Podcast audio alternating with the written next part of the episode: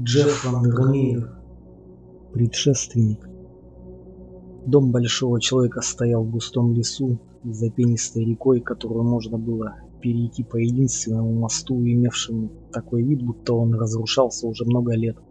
Лес был темным и глинистым, и шум нашего движения напоминал охоту волка на зайца. Листья с темно-зелеными узорами, которые мы именовали, пронизывал яркий свет – Запах стоял богатый, но при этом в прохладном воздухе чувствовалось нечто подозрительное. Дом возвышался над лесом, словно собор над городом. Ошибиться было нельзя. В нем ощущался налет старины. Два этажа, второй, правда, разрушился и стал непригодным. Грязно-белый, в янтарной и зеленой присыпке из пыльцы и хвойных иголок.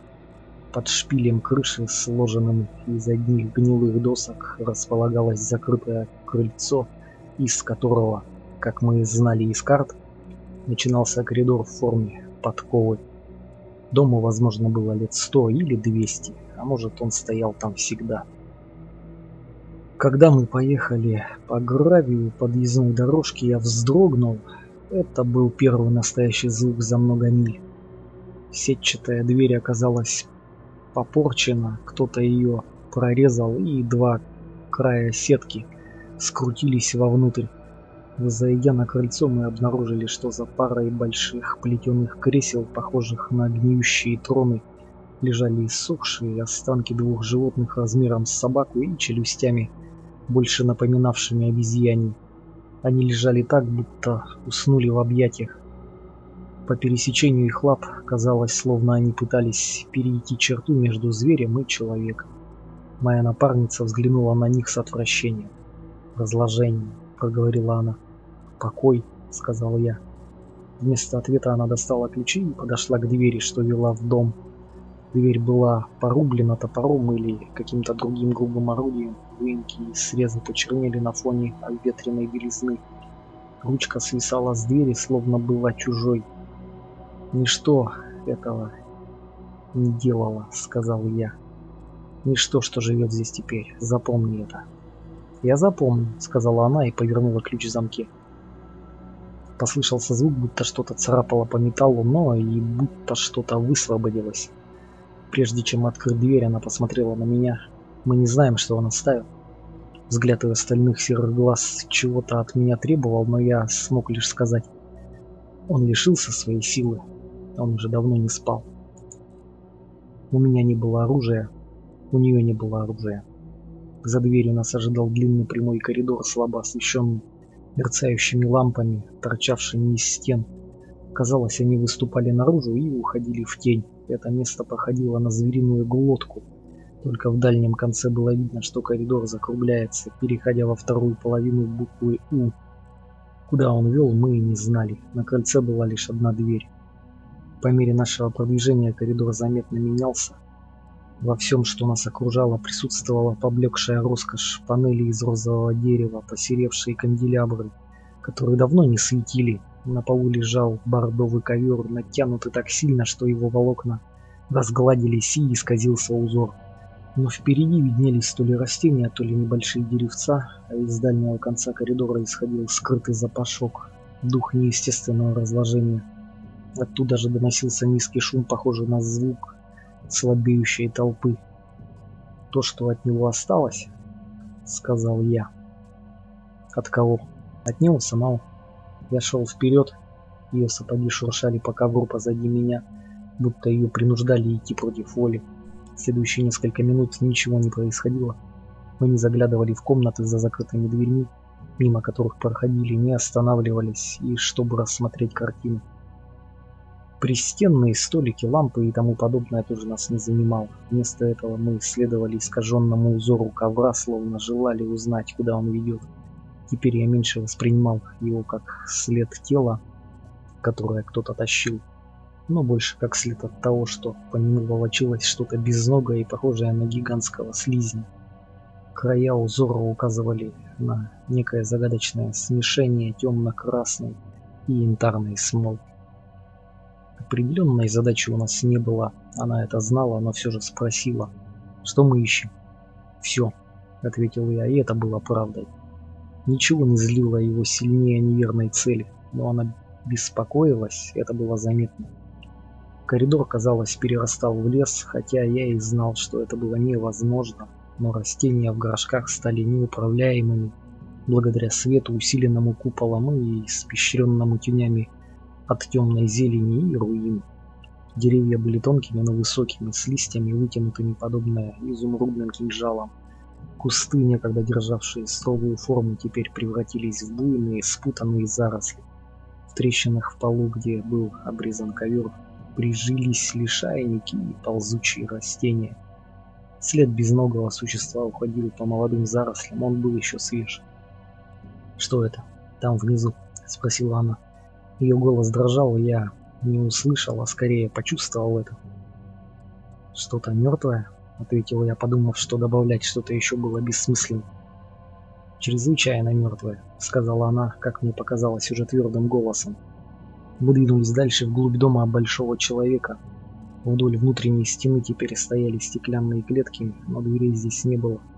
В клетках же остался лишь дерн, а существа, сидевшие там, давно умерли. Некоторые из них лежали у стекла, будто пытались его подкопать, другие умерли, силясь пробить его руками. Мы не стали рассматривать их вблизи. Затем нам стали попадаться живые. Внутренняя стена углубилась, оставив больше места не только для стеклянных клеток. Из-за прорезей в рваной окровавленной и кое-где расползшейся сетки доносилось глухое ворчание. За ними была извивающаяся плоть, покрытая шерстью и глядящая из этого месива одним-двумя глазами, смутно осознавая, осознавая свою судьбу. Дергающийся коготь, дрожащая морда. В этой выставке не было ни какой-либо серьезности, ни порядка. Эти создания, отринутые и брошенные, без еды и без воды, почти перегрызли друг друга и по своей раздражительной природе предали себя еще более стесненному существованию – они не покинули бы угла, в котором прожили свои жизни. Теперь они лишились рассудка и находились на грани между жизнью и смертью, не понимая разницы. «Выжившие?» — сказала она. «Нет», — ответил я, — «пока нет». Мы шли дальше, почти две трети кривой. У уже осталось позади, след на ковре тянулся дальше, словно ведя нас. Потом были похожие на попугаев птицы, все в струпьях, они волочились по полу, слишком слабые, чтобы летать. Потом кошки и собаки, скрещенные каким-то необычным образом и брошенные шататься здесь. Их мозги были не в порядке, и они не могли держать равновесие. Потом аквариумы, полные обнаженных дрожащих тел, хлюпающих в грязи. Потом твари, которые жили внутри других тварей и настолько обезумели, что были совершенно безобидными для нас. По стенам забрались вьющиеся растения. В них скрывались мелкие создания и разглядывали нас, или они стали частью этих растений. Она осмотрелась, будто в поисках оружия, но мы были против оружия. «Скоро все кончится», — сказал я. «Для некоторых уже кончилось». Она кивнула. Я знал, что она мне верила. Мы не были безоружны теперь, когда бросили их. То, что казалось убранством над головой в основании У, на самом деле оказалось рядом ликов, выступающих из стен чуть выше длинного двухместного диванчика с тонкими малиновыми подушками. Их было порядка 20-30, и они разнились от кабанов и толстых ящериц до существ, очень похожих на женщин. Выражения их изменялись медленно, будто они находились под действием успокоительного. Ни один не казался дружелюбным. Ни один не мог говорить, а взглянув на их горло, было очевидно, что им требовалось некоторое вмешательство хирурга. Этого и стоило ожидать. Но на что им было оттуда смотреть? Моя напарница опустилась на колени и всмотрелась в лицо женоподобной твари. Различие между ними показалось не столь большим, но все же было. Эти подушки раньше были белыми, сказала она, глядя в открытые серые глаза женщины-твари. Жидкие волосы у той ровно свисали, от нее исходил запах гнили. На них что-то просыпали, заметил я. Мы можем их освободить? Как и я, она поняла, что это были не просто лики. Тела, находившиеся позади них, должны были спускаться к живым гробам за диваном. Касались ли они ногами какой-либо поверхности или просто висели на крюках? А если так, то что было под ними? Я не посмел положить руку ей на плечо. Если их загнали внутрь, то выпустить их уже нельзя. «Разве ты не видишь, что они уже свободны?» – спросил я. Это было видно по их глазам, если их мышцы, лица, челюсти, носы и рыла, содрогаясь, отстранялись в беззвучной ярости или унынии, то глаза смотрели прямо вперед, мертвые, как ничто другое, что нам попадалось прежде.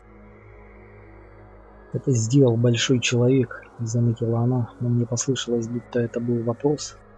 «Нам нужно идти дальше», — произнес я. Ряд ликов тянулся к двери, а та выходила во второй коридор, который уводил обратно, несмотря на то, что на крыльце был лишь один вход. Она поднялась и непроизвольно оглянулась на уже пройденную часть коридора. «Свет погас», — сказала она, — «свет гаснет». Это была правда. Каждая лампа, каждый тусклый канделябр гасли один за другим, оставляя вокруг себя все больше и больше теней, больше и больше тьмы. В тех местах очертания начинали двигаться, там, где никаких очертаний не было. Был ли озноб, что я ощутил предчувствие? Не знаю. Скоро все должно было закончиться. Нам нужно идти дальше, повторил я. В этот раз, наверное, мой голос дрогнул, не знаю. За дверью открывался второй коридор, без розовых деревьев, без ковра, без висящих картин. Стены были такими же белесыми, что и с наружной стороны дома. Всюду чувствовался запах крови, а свет исходил от голых ламп и мерцающих неоновых полосок. Пол был покрыт линолеумом, а тянущееся пятно принимало форму запутанной петли и исчезало вдали. Теперь оно тянулось не только на полу, но и поднималось по стенам на потолок. Безумно извивалось, не превращалось в прямую линию. Конца коридора не было видно, деревьев и кустов тоже. Лампы теперь гасли одна за другой, едва мы проходили мимо. А когда я обернулся, то увидел длинную тень. Она уставилась на нас, прислонившись рукой к дверному косяку. Затем она пропала. «Она здесь?» — спросила она. «Да», — сказал я. Она сделала шаг, затем другой, и я какое-то время следовал за ней, позволяя ей нести себя. Мы подошли к месту, где стена сменялась огромной стеклянной клеткой, сменяющейся и мельтешащей темно-коричневой влажной массой, нарушаемой лишь кровавым блеском. Что это? Теперь был мой черед спрашивать. Она ответила не сразу. Скворцы. Их очень много, и им так тесно, что они не могут двигаться и сковывают друг друга. Теперь я различил крылья, клювы и пернатые головы, и глаза, живые, беспокойные, измученные. «Для чего они могли ему служить?» – спросил я. Она лишь надрывно усмехнулась, взяла меня за руку и попыталась оттащить прочь. Я воспротивился.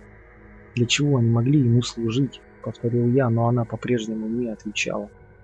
Я заметил вход в клетку, небольшая комнатка внизу, в которую человек мог вползти, чтобы закрыть за собой дверь и открыть другую, полупрозрачную, ведущую к птицам. Вовнутрь вел красный след, который затем возвращался обратно. Она заметила, куда я смотрел, «Для чего туда заходить?» – спросила она. «Тогда я смог бы узнать для чего», – сказал я. «Может, смог бы, а может и нет. Но вышел бы оттуда безумцем. А сейчас я не безумец?» Глядя на стеклянную клетку, я никак не мог рассмотреть отдельного скворца, они стали чем-то иным. «Ловушка», — сказал я, уводя от них взгляд. Она пропустила меня вперед. У нас не было оружия. Я сказал, что не был. Был ли я прав? Свет позади нас затухал, в окнах теперь не было видно леса, лишь тьма. Ночь уже наступила и продолжалась, пока мы проходили по коридору.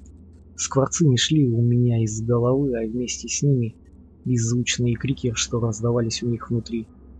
Мы подошли к просторной обособленной зоне, выдолбленной во внутренней стене. Я и не думал, что такое возможно внутри дома пока не вспомнил о втором этаже и о том, что своей крышей со шпилем он напоминал часовню. В этой зоне лежало огромное человеческое тело, собранное из множества других тел. А в его вспоротом брюхе были тела животных, настолько разных, что невозможно было описать. Расчлененные и собранные вновь, они создавали собой еще более странных существ.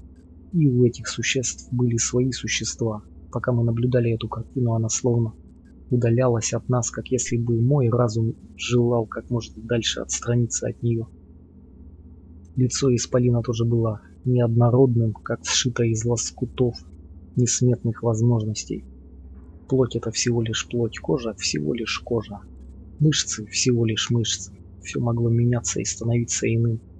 Здесь царило отчаяние, будто нечто тщетно пыталось найти решение, которое никак не приходило.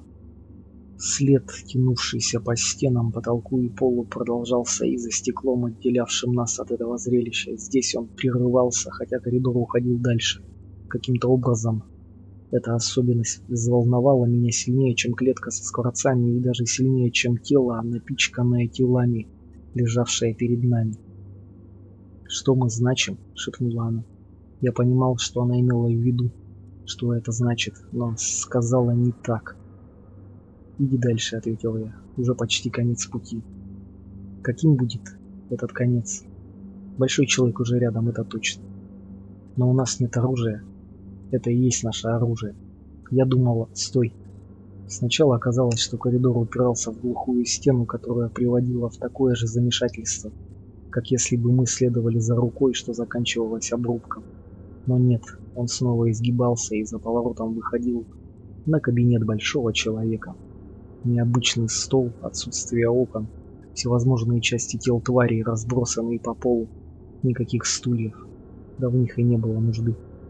В свете настольной лампы мы увидели огромного ворона, у него был крупный жуткий клюв, словно стальной, но сложенный из более рыхлого материала, похожего на дерево, и зарешеченный червоточинами и щелями. В клюве щелкал черный язык, Голова его напоминала стенобитное орудие, тело было размером с мастифа. Вместо лапы когтей толстые человечьи руки. Ногти длинные, закругленные и желтоватые. Ворон наклонил голову и повернул к нам свой огромный бездонный глаз и сине-черный миндаль с крошечным отблеском отраженного в нем света. «Им понадобилось немного времени», — сказал Ворон глубоким, благородным голосом. Совсем немного. При звуке его голоса моя напарница начала плакать, и ее тихий плач отозвался эхом откуда-то из глубины. Но у меня была цель, у нас была цель. Сейчас, когда это не имело значения, я взял ее вялую холодную руку в свою и крепко сжал. «Мы должны доставить сообщение», — сказал я. «Да?» — отозвался ворон, строго глядя на меня. Тогда я заметил, что весь его острый клюв был испачкан засохшей кровью. И что же это за сообщение? Я тут вообще-то занят. Ты должен прекратить. Ты должен прекратить, произнес я. Прекратить что? Из-под черных перьев исходило недоумение. Они там хотят тебя убить. Тихий, бодрый смешок, на который не была способна ни одна птица. Нет никакого там. Уже нет. Нет, признал я. Мы видели немного, но каждый раз, когда ты что-то изменяешь, там тоже все меняется. Однажды этого будет достаточно, проговорил он. Моя напарница, казалось, хотела что-то сказать. Ты не узнаешь ее? спросил я. Ее? сказал он, присмотревшись. Ее? Не узнаешь меня? спросила она. А я вас знаю. Ворон с человечьими руками отвернулся к своему столу. За столом простиралась бесформенная тьма. Это было давно. Это было не здесь. Это было не то. «Возможно», — сказала она и неуверенно шагнула вперед, затем еще раз. Я видел, какой храбрости это ей стоило, хотя я и не верил в храбрость. Ворон резко повернул голову и едва ли не прорычал. «Стой, где стоишь!» Она остановилась. Я услышал чьи-то шаткие шаги, доносившиеся из коридора. Ни одна лампа позади нас не горела. Все наше существование ограничивалось лишь светом ламп, светивших в кабинете. «Мы здесь для того, чтобы заставить тебя остановиться», — сказал я. «Знаю», — ответил он. «Ты не помнишь?» — спросила она с таким видом, словно мертвец обращался к мертвецу, но смотрела она дальше во тьму. Теперь я был достаточно близко и бросился на него. Это движение я отрабатывал тысячи раз по его же повелению. Я обвил рукой удивительно тонкую шею, быстро ее скрутил глаза ворона. Закатились, он упал на пол. Он был мертв. Я стоял и смотрел, неужели это оказалось так просто? Нет. Тьма переместилась, вышла на свет, это был он, снова. намного крупнее, но все тот же. Он смотрел на меня сверху, и по его взгляду было видно, что ему не была чужда любовь. «Я не мог тебе этого позволить», — произнес он. «Это дело слишком важно». «Ты не помнишь?» — снова спросила она. Мою напарницу словно перемкнула, я был не в силах ей помочь. Шаткие шаги приближались. «Твой предшественник уже почти здесь», — сообщил Ворон. «Я не могу остановиться, и тебе меня не остановить». «Когда-нибудь ты поймешь», — сказал я, — «и позволишь мне это сделать». «Когда-нибудь я, наконец, усну», — прогремел голос. Из-за моей спины потянула влага и раздался мягкий гортанный звук, будто горло уже было разрезано, но плоть оставалась живой. «Ты не помнишь». В глазах большого человека отразилась печаль. Я помню достаточно, чтобы дать вам право решать. Это было бесполезно, но я попытался, бросился на него, но мой предшественник догнал меня. Рука, пусть на самом деле рукой она не была, оказалась на моем предплечье, некая сила впиталась в мою кожу, во всю мою кожу, содрала ее, содрала ее всю, всю. Меня, сопротивлявшегося, понесли клетки со скворцами, затолкали вовнутрь, бросили я подождал некоторое время, пока Большой Человек и его старая новая королева уйдут. Подождал, пока не почувствовал, что крылья затрепыхались возле моего лица, как клювы, головы и когти гноились и извивались, снова и снова пытаясь сбежать. Я дышал в промежутках между их трепыханиями. Однажды он отпустит меня, с ней или без нее, он выпустит Скворцов на разрушенный второй этаж и через дымоход, и те вырвутся в небо над старым лесом. Они уже не будут чувствовать себя птицами, равно как и я не буду помнить, кем был прежде. Но мы будем летать и падать, падать и летать. И помимо биения атрофированных крыльев, помимо резкой синевы, я увижу внизу гравийную дорожку и мост. Вернусь, вспомню. А тем временем мой предшественник будет кормиться мной